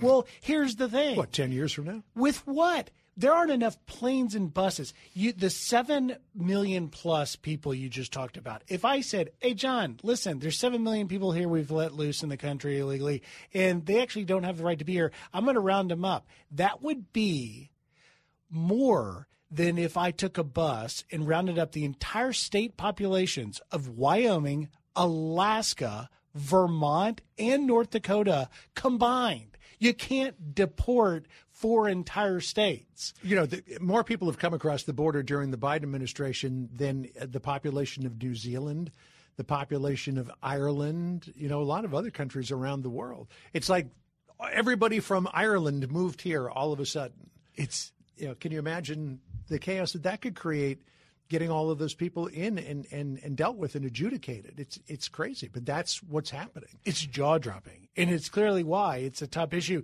I'm running out of time here. They're going to yell at me if I don't take a break. But real quick, what else you got coming up on the show? Uh, we're going to be looking a lot at this idea of uh, Biden and this executive order and the opposition that he's going to get for it, uh, the fact that he said that he couldn't do it, but he really can, and what are the political implications of that, and of course, what are the national security implications. So we're going to go, we're going to go heavy on on immigration today, but there's a lot of other things that we'll cover, including that upcoming primary in South Carolina. Oh, I'm, yeah, I'm headed there this afternoon. We're going to be doing America Reports out of South Carolina on Friday, and then we have a special show on Saturday afternoon, and then our coverage um, of the uh, returns. Uh, Bret Baier's got a great interview with Vladimir Zelensky that we're going Amazing to highlight. stuff. We were later on, playing we'll some talk of about the situation there in Ukraine and funding and all that. So, got Um, a lot to talk about this afternoon. Plus, of course, breaking news changes everything. It does indeed. I've been the reporter waiting to hit news breaks. That's the nature of the business. The great John Roberts, America Reports, 1 p.m. to 3 p.m. Eastern with Sandra Smith. Set your dial DVR or tune in live. That's the best way to Why watch it. Why do I feel like Billy Mack talking about if you really love Christmas? Listen, we were talking about the White House dog Please and play Commander. my festering blank of a record. That's right. And by the way, John was a great DJ going way back, and the man of many, many talents. John, thanks for being here. All right, Griff, good to see you. This is Griff Jenkins filling in on the Brian Kilmeade Show, 866 408 7669. Give us a shout. We'll be right back. Learning something new every day on the Brian Kilmeade Show.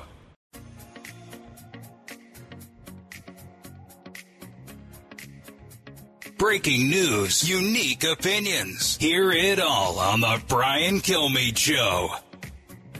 You get it all on the Brian Kilmeade Show. You get it all the news, the entertainment with the great Brian Kilmeade. This is your humble correspondent, Griff Jenkins, trying to fill those giant shoes. And if you were just previously listening, you heard our, you heard our great interview with John Roberts, uh, anchor of America Reports. He does it every day, 1 to 3 p.m. And we started, we finished talking on the border, but, but at the beginning, we were talking a little bit of the Republicans, House Republicans investigation into the Biden family business dealings. And as John alluded to, you had one of the House leaders, Jason Smith from Missouri, on on Hannity uh, last night, uh, and then he was on our channel as well because he's one of the point guys on this, talking a little bit about just exactly what's going on with this family brand, which, as the Republicans point out, ultimately is the big guy himself, Joe Biden. Listen here, cut eight. all James Biden was doing today was protecting the family brand. Proven at every step, that's what they do best. They protect the brand, they sell access to the brand around the world. And I would remind the viewers the brand is President Joe Biden. We have numerous WhatsApp messages and emails provided to us by the IRS whistleblowers that show James Biden was intimately involved along Hunter, Tony Bobulinski, Rob Walker, and others in selling access to his brothers to foreigners. So for James to sit there today and say his brother had no involvement in these business dealings and no knowledge is complete hogwash. Ah, but you talk to uh, ranking members, Democrat members, and they take a very different view of these things. Jamie Raskin, ranking member on, uh, I believe it's Oversight uh, or Judiciary, uh, he says he heard nothing from James Biden. This is cut 10. Listen here.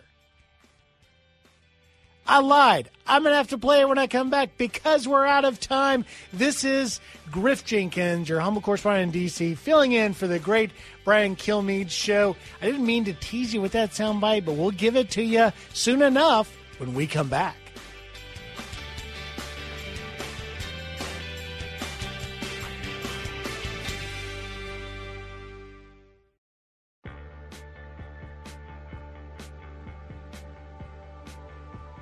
The fastest three hours in radio. You're with Brian Kilmeade. Today's um, uh, transcribed interview with the brother of uh, President Biden, Mr. James Biden, um, we obviously, again, have heard nothing indicating that uh, Joe Biden had anything to do with the business ventures of Hunter Biden or um, James Biden. And uh, nothing has contradicted that basic understanding that we've had for many, many months now. Oh, that basic understanding. That was Jamie Raskin, Democrat congressman from Maryland, who is the ranking member of the Oversight Committee, which is looking into the business dealings of the Biden family, talking about the deposition yesterday of the brother of Joe Biden, Jim Biden, there. And joining us now, Andrew McCarthy, a friend, one of the smartest guys I know, a Fox News contributor, a former assistant U.S. attorney for the Southern District of New York, and the author of an awesome book, Ball of Confusion, Collusion, The Plot to Rig an Election and Destroy a Presidency. Andrew, tell me if you will and you know that, that that we've got this playing out. There's talk maybe now that uh, house republicans are really losing uh, their sort of push because they've been digging into this for for a long time and, and possibly giving up on on using this as grounds to impeach President Biden. But you, have got Jamie Raskin there saying essentially that uh, nothing was said. But you talk to Republicans like Jason Smith and others that say they uh, they believe well they don't believe that Jim Biden was lying. They just believe that he wasn't telling the truth. What do you make of it? Well, you know, a, lot of this, Griff, is always going to be. Uh, two ships passing in the night where people are making statements that have to be carefully parsed. And if you listen to them long enough, you, you, it's kind of hard to believe they were in the same room while the same witness was testifying. But you know, when the when the Democrats are saying, um, you know, there's nothing here, what they really mean is that there's nothing provably criminal that they have seen to this point, which may be true, um, and and I say that because you know corruption is a kind of a, a ambiguous term, and it covers under it a lot of stuff that is flatly illegal, like you know criminal fraud and the like, and then a lot of stuff that's in the nature of self-dealing, um, which may not necessarily be criminal in the sense of being prosecutable, but is very uh, you know unsavory and um, and the public would expect you would think uh, better behavior from uh, its elected representatives. So you know they're trying to parse. Uh, they're, they're trying to say that basically, if there's nothing indictable here that Joe Biden did, then everything's just peachy. And on the Republican side, what they're trying to say is, well, we don't know if he did anything indictable or not, but we have $24 million from apparatchiks of uh, governments that are both corrupt and hostile to the United States um, who paid that money into the coffers of the Biden family and their associates. And even if there isn't anything that you can prosecute out of it, it stinks to high heaven. And it's exactly what the framers were worried about when they put an impeachment clause in the Constitution. Uh, you know, the, the I, I wrote a book about this back in 2014 oddly enough, I don't remember who the president was then, Griff, but nobody wanted to talk impeachment back back at that time. But, it's such a good point. Yeah, so you know what the framers were worried about was that the awesome powers of the president, the presidency that they had created, would be purchased by a foreign power. They weren't worried about. There was no Justice Department at that time. They weren't worried about like whether the prosecutors would be able to make a case. They were worried about whether the country would survive. So you know, very different perspective. And a, a, great insight. Andrew McCarthy joining us now on the Brian Kilmeade Show. Your humble correspondent, Griff Jenkins, trying to fill in for, for Brian and talking to one of the smartest guys out there. And Andrew, you know, when, when I've had the, the honor of interviewing you on the weekend show and when you've come on and I've been on TV guest hosting for various things, you always do such a great job of breaking it down. And so, in layman terms, I'd like to get your sort of read on. We just have learned, for those that follow uh, this whole investigation, the arrest of a FBI uh, informant, uh, Alexander Smirnov, and and there was one one soundbite I saw on CNN of Rep Dan Goldman, who, by the way, was the chief counsel for the Judiciary Committee uh, back in a, a previous era that Al got himself elected in, in New York, a, a very uh, progressive leaning sort of liberal guy making a name for himself. And, and, and I want to play a soundbite for you talking. Well, I don't think it's necessarily going to land him, Andrew, in the historical audio archives of history, but yet it's definitely going to get at least 24 hours notice for, oh my gosh, he actually went there. Listen to this, cut 12. Well, it's pretty shocking, and especially what it means that has been going on for the last four years, which is that wittingly or unwittingly, House Republicans have been acting as an agent or an asset of Russian intelligence for Vladimir Putin. Uh, this whole Burisma thing was debunked during the first impeachment investigation in 2019 by numerous, numerous witnesses, all of whom experts on Ukraine and Russia. so remember, you were talking about that that previous uh, stuff.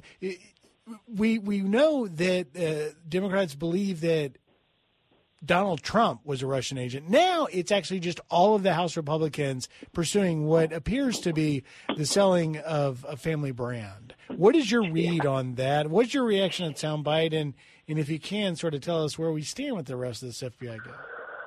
Well, you know, I, I don't like to um, speak badly of uh, of poor Dan. He's a he's an alumnus of my old office, the U.S. Attorney's office in uh, Manhattan. I know. That's um, why I set you up for it. I don't want you to say anything bad. It's just when I hear comments like that, and I actually think a lot of, of Congressman Goldman and, and back during, you know, his previous job as chief counsel for, for the Judiciary Committee, he was very insightful and willing to talk to us and give us insight. Smart guy. He's just, you know, I mean, I heard that and I'm like, oh my gosh, he went there.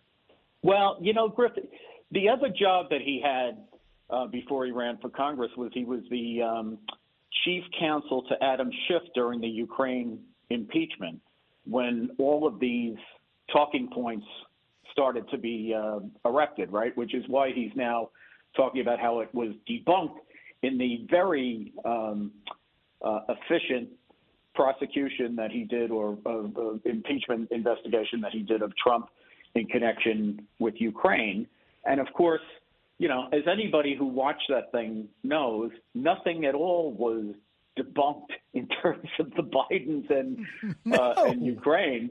They did as much as they could to suppress that and turn it into um, an investigation of whether Trump refused to uh, or tried to withhold uh, funding that Congress had authorized for Ukraine in order to try to prompt them to investigate his political opposition. But nothing got debunked in terms of whether there was something there to investigate or not. And what the House committees have shown since then is that um, Hunter Biden was put on the Burisma board. Uh, he was paid millions of dollars. If it wasn't crass enough, the minute that Joe Biden was out of power as vice president, Burisma slashed Hunter's salary in half. So it's not like, you know, they were exactly subtle about what was going on here. Um, and as soon as Burisma started to pay Hunter Biden, Hunter arranged for the CFO of Burisma to come to Washington and meet with Joe Biden personally. There's a paper trail of, about that. There's emails in connection with that. Uh, Vadim Pozharskyi was the guy's name. Um, and they expected that by having Hunter and on the board and paying him, that they were going to get the Bidens, and in particular Joe Biden and the U.S. government, to to quash the Ukrainian investigation of Burisma. And when Hunter didn't act fast enough to get that done, uh, Pozharskyi's emails got more demanding to the point that I believe it was late uh, late uh, of 2015, where they had a Burisma board meeting in Dubai, where Pozharskyi and the guy who ran uh, Burisma, Zlochevsky, show up at the luxury hotel that Hunter and Devon Archer are staying at, and they basically say, "We need you to call your dad right now." And he put he called his dad and he put him on the phone with these guys. None of that has anything to do with this Russian, you know, with, with this uh, with this informant who just got charge. And we do know that I think it was within two weeks of that meeting in Dubai that Biden, Joe Biden, vice president then, was in Ukraine and by his own account threatened the Ukrainian government that if they didn't fire the prosecutor, he was going to withhold a billion dollars of American funding. So, you know, none of Wait that depends on Are, the are you saying? Are you saying any of that could be connected? it's just like I'm. I Well, mean, like you know. it's another, it's another, it's another example. Uh, and I don't want to put you on the spot there, but it's another example of you know, unfulfilled expectations is one of life's greatest frustrations, and particularly when you're spending uh, like crazy to try and get some influence. Listen. Great point, great insight. I, I do. Before I lose you, Andrew, because I could talk to you about a thousand different topics. I want to just take a moment uh, before I run out of time to talk about. You know, I, the, past couple of days I was filling in for Kilmeade on uh, on Fox and Friends, uh, anchoring the morning show. And, you know, we talked a lot about, we saw Donald Trump responding to the now $450 million he's being told he's going to have to pay uh, in the, in the civil fraud case. And you even had New York's Attorney General Letitia James doubling down uh, essentially saying that she's eyeing properties to liquidate, like Trump Tower, like 40 West, and others. It's it's really it's quite shocking. I, I just want to play one quick soundbite uh, for you of James on ABC and why they put her out there. Really is is kind of a communications uh, blunder, I would think, but they did it anyway. Here's what some of what James said. Can you give me cut eight, uh, cut 28? If he does not have funds uh, to pay off the judgment, uh, then we will seek, uh, you know, judgment enforcement mechanisms in court, and we will ask the judge to seize his assets. Financial frauds are not victimless crimes. He engaged in this massive amount of fraud, and it wasn't just a simple mistake, a slight oversight. The variations were wildly exaggerated, and the extent of the fraud was staggering. Last I checked, tourism is up, and Wall Street is doing just fine. and you know the question's been asked: Who's the victim in this case to begin with? What do you make of that? And do you think there's really a, a possibility in this case that we see Trump Tower, other uh, actual uh, assets being seized? Well, there's a lot of innings left to be played, right? He says he's going to appeal. What people need to understand about appeal is you get an automatic appeal in criminal cases, but in civil cases, you have to post the judgment amount with the court uh, in order to be allowed to appeal, because courts want to make sure you're not doing it just for delay, and that if you lose, you'll you'll pay. So Trump has said he's going to appeal, which means he's going to have to post uh, this money. So, it'll, you know, uh, uh, Attorney General James is going to have to wait a little bit if, if Trump does that. And it's a look, it's a big nut, four hundred and fifty million dollars, especially when you combine it with the other judgments that he's already looking at. That's going to tie up a lot of his money. Um, but he's got some arguments to make on appeal, and I think it'll be a while before uh, Tish James gets to settle in at uh, 40 Wall Street or whatever number that building is. Um, I, I think it should be frightening to people that they took a statute that really is supposed to apply in consumer fraud cases where you're not where you're dealing with like one crooked business that is defrauding a bunch of consumers out of a few bucks a piece where none of them has the um, wherewithal to to sue. And that's what that statute's meant for. She applied it for the first time ever uh, in the context of financial deals where both sides are sophisticated financial players and do their own due diligence.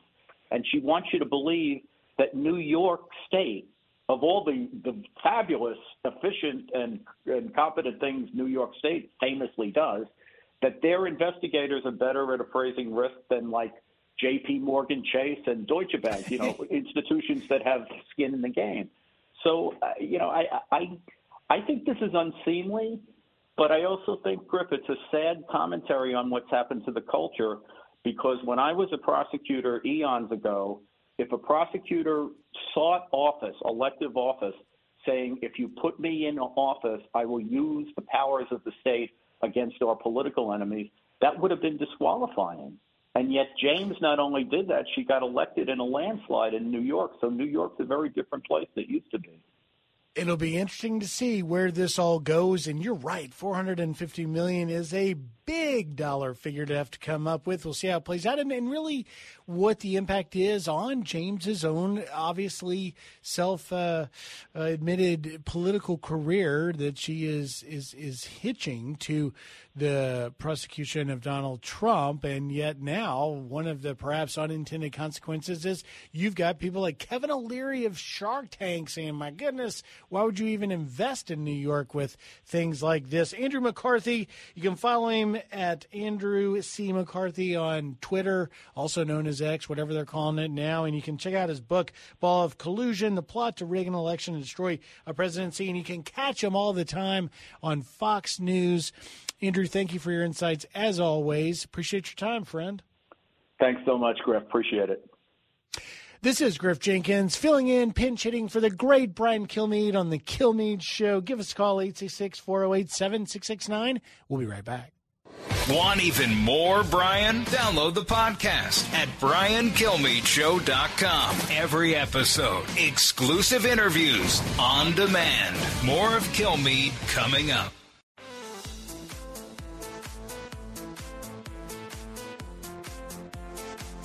The talk show that's getting you talking. You're with Brian Kilmeade. And we also have to start having you know all kinds of Democrats criticizing the president too publicly. I, I don't understand why. I, I, don't know what's in it for you to do that, whether you're just chasing clout or you want to make it in the news or anything like that. But if you're not willing to just support the president now and say these kinds of things, you might as well just get your MAGA hat because you now yeah. are helping Trump at this. Might as well get your MAGA hat. That is Pennsylvania Democrat Senator John Fetterman. And this is Griff Jenkins filling in on the Brian Kilmeade radio show. Go to briankilmeadeshow.com and check it out. Uh, you know, as the guy that covers Congress, and I have been in this godforsaken town, nation's capital, for more than 25 years, every so often a politician comes along and you just can't get enough of him. And the evolution of John Fetterman, who came obviously recovering from a stroke, that now has become a unique Democrat voice, really reminds me of the old blue collar Democrat. He votes Democrat.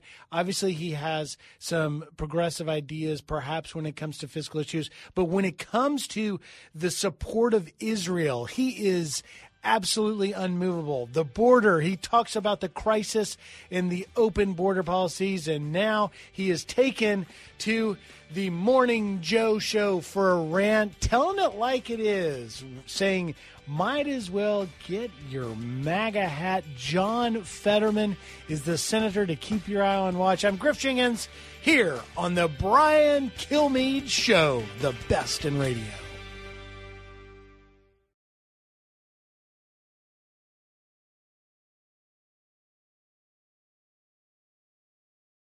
From the Fox News Podcasts Network. Subscribe and listen to the Trey Gowdy Podcast. Former federal prosecutor and four term U.S. Congressman from South Carolina brings you a one of a kind podcast. Subscribe and listen now by going to FoxNewsPodcasts.com.